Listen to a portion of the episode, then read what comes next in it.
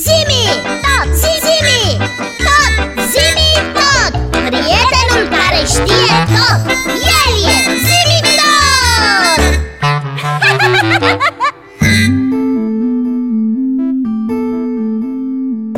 Piți, mm, Dăp, îmi aduc aminte că Zimi ne-a promis ceva. A, păi dacă ne-a promis, înseamnă că se va ține de cuvânt. Dar eu nu mi-aduc aminte. Ei, Ce ne-a promis? Ne-a promis că ne va vorbi despre cafea Mai ales despre cafeaua turcească. Ei, acum îmi amintesc. Păi atunci e simplu, zi tot. Da, biții, recepție, ca de obicei. Inițiază, te rog, secvența de căutare cu subiect cafeaua. Am inițiat secvența de căutare cu subiect cafeaua. Rezultatele sunt salvate Când sunteți gata, pot începe expunerea datelor. Suntem gata, poți începe. Cafeaua, ca orice lucru de pe pământ, are și ea o istorie. Oh, Sper că nu egiptenii au descoperit-o. De ce cafeaua se numește cafea? Asemănările fonetice dintre cuvântul cafea și echivalenții săi europeni, adică în italiană cafe, în franceză cafe și coffee în engleză, de exemplu, i-au determinat pe oameni să creadă că numele provine de la Cafa, provincia etiopiană de unde cafeaua își trage obârșia. Dar o altă ipoteză a sugerat că acest cuvânt provine din arabescul coahec, care înseamnă stimulent. Stimulent Cuvântul arab coahec hm? Gata, am notat Care este istoria cafelei? Istoria cafelei Iții este la fel de bogată ca însăși cafeaua, datând de mai mult de o mie de ani. În Occident, istoria cafelei începe acum trei secole, dar în Orientul Mijlociu, ea este consumată de toate păturile sociale încă din vechime. Prima referință la cafea din surse înregistrate datează din secolul al IX-lea, dar cu multe secole înainte existau legende arabe despre această băutură misterioasă și amară cu puteri stimulatoare. Primele plante de cafea au fost aduse pe coastele Mării Roșii din Africa. La început, cafeaua era considerată un aliment și nu băutură. Triburile est-africane măcinau boabele crude de cafea și, prin amestecarea cu grăsime animală, obțineau astfel o pastă, pe care o modelau sub formă de bile. Acestea erau consumate de războinicii tribului pentru a avea mai multă energie în timpul luptelor. Deci cafeaua este un energizant Da, Iții, așa cum am mai spus. Și legat de acest fapt, vă pot spune și două legende despre proprietățile cafelei. Ă, Te ascultăm Începând cu anul 1000 era noastră, renumitul tămăduitor Avicena administra cafeaua în chip de medicament. Etiopienii obțineau un fel de vin din fructele de cafea prin fermentarea în apă a boabelor uscate.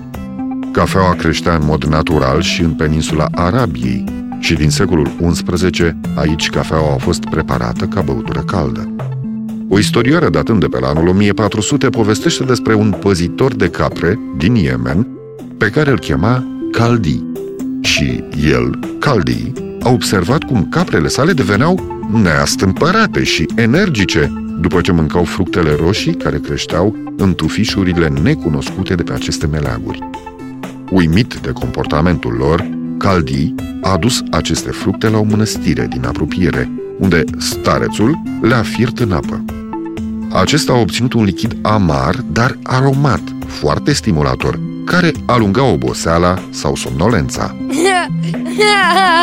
Deci se poate spune că această plantă a fost descoperită de caprele lui Calzi Se poate spune și așa, dar este doar o legendă. Și a doua legendă?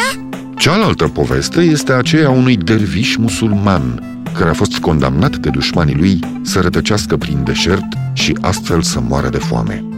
În delirul său, tânărul a auzit o voce care îi spunea să mănânce fructele dintr-un arbore de cafea din apropiere. Dervișul a încercat să moaie fructele în apă și când nu a reușit, pur și simplu a băut lichidul acela.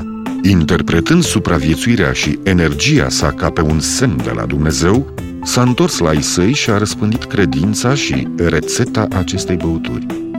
Asemenea legende sunt bineînțeles neconfirmate, dar există anumite fapte referitoare la răspândirea arborelui de cafea care sunt bine documentate. Se pare că originea cafelei se află totuși pe continentul african, într-o zonă a Etiopiei cunoscută și sub numele de Cafa, așa cum am mai spus. De acolo ea se răspândește în Yemen, apoi în Arabia și în Egipt. Mm, da, iarăși egiptenii Eram sigur că va veni vorba și despre ei Sau s-au amestecat în toate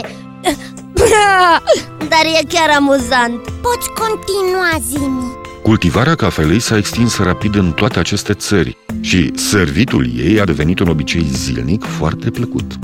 Spre sfârșitul secolului al XIV-lea, societățile care practicau comerțul au început să-și dea seama de marele potențial pe care le reprezenta cafeaua și au lansat-o cu succes în Europa. Cererea de cafea din Orientul apropiat era extrem de mare și toate transporturile de cafea care părăseau Yemenul cu destinația Alexandria și Constantinopol erau foarte bine controlate și păzite, pentru ca nicio plantă de cafea să nu iasă din țară. În ciuda acestor restricții, musulmanii, în timpul pelerinajului lor la Mecca, au reușit să ascundă și să ia cu ei plante de cafea și astfel să le cultive în țările lor. Așa a început cultivarea cafelei până și în India. a, Deci Yemenul exporta numai cafeaua Dar avea grijă să nu exportă și plantele Pentru ca nimeni altcineva să nu poată cultiva cafeaua La fel cum s-a întâmplat și cu viermii de mătase în China Secret economic, am notat Cafeaua a intrat în Europa la acea vreme prin portul Veneția, unde aveau loc schimburile comerciale cu negustorii arabi. Băutura a devenit obișnuită în rândul populației în momentul în care vânzătorii ambulanți de limonadă au inclus-o în oferta lor ca alternativă la băuturile reci. De asemenea, mulți dintre negustorii europeni au început să bea cafea în călătoriile lor și au adus acest obicei în Europa. Am înțeles că boabele de cafea sunt produse de o plantă Vorbește-ne puțin despre acea plantă, Zimi Da, Iții, ai înțeles bine. Este vorba de o plantă, mai exact, arbustul de cafea.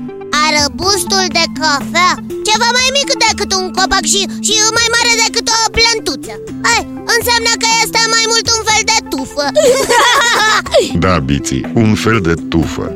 Arborele sau arbustul de cafea este un membru al familiei rubiacee.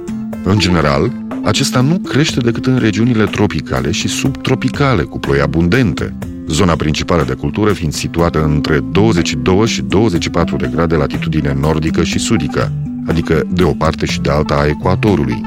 Acest arbust crește la altitudini care se situează între 200 și 1200 de metri. Plantă tropicală Am notat Am o mare rugăminte la voi. Te ascultăm Vă rog să-mi permiteți să mă retrag pentru reîncărcarea acumulatorilor. Dar nu ai terminat Da, Așa este Iții, așa este Biții. Nu am terminat expunerea datelor, dar promit că voi continua data viitoare. bine Pentru că acum singurul lucru care s-a terminat sunt acumulatorii mei. Așa că vă spun la revedere Iții, la revedere Biții. Ne reauzim data viitoare tot aici pe 99.3 FM. La revedere și vouă, copii! Și nu uitați că aștept în continuare întrebările voastre pe adresa zimitot, coada lui maimuță, itibiții.ro Încă o dată, la revedere! revedere, zimitot! Un ibricul de cafea Aprinde și o narghilea Sunt un sultan pe nava mea Comentează cineva Zimi! Tot! Zimi! Tot! Zimi! Tot! Prietenul care știe tot!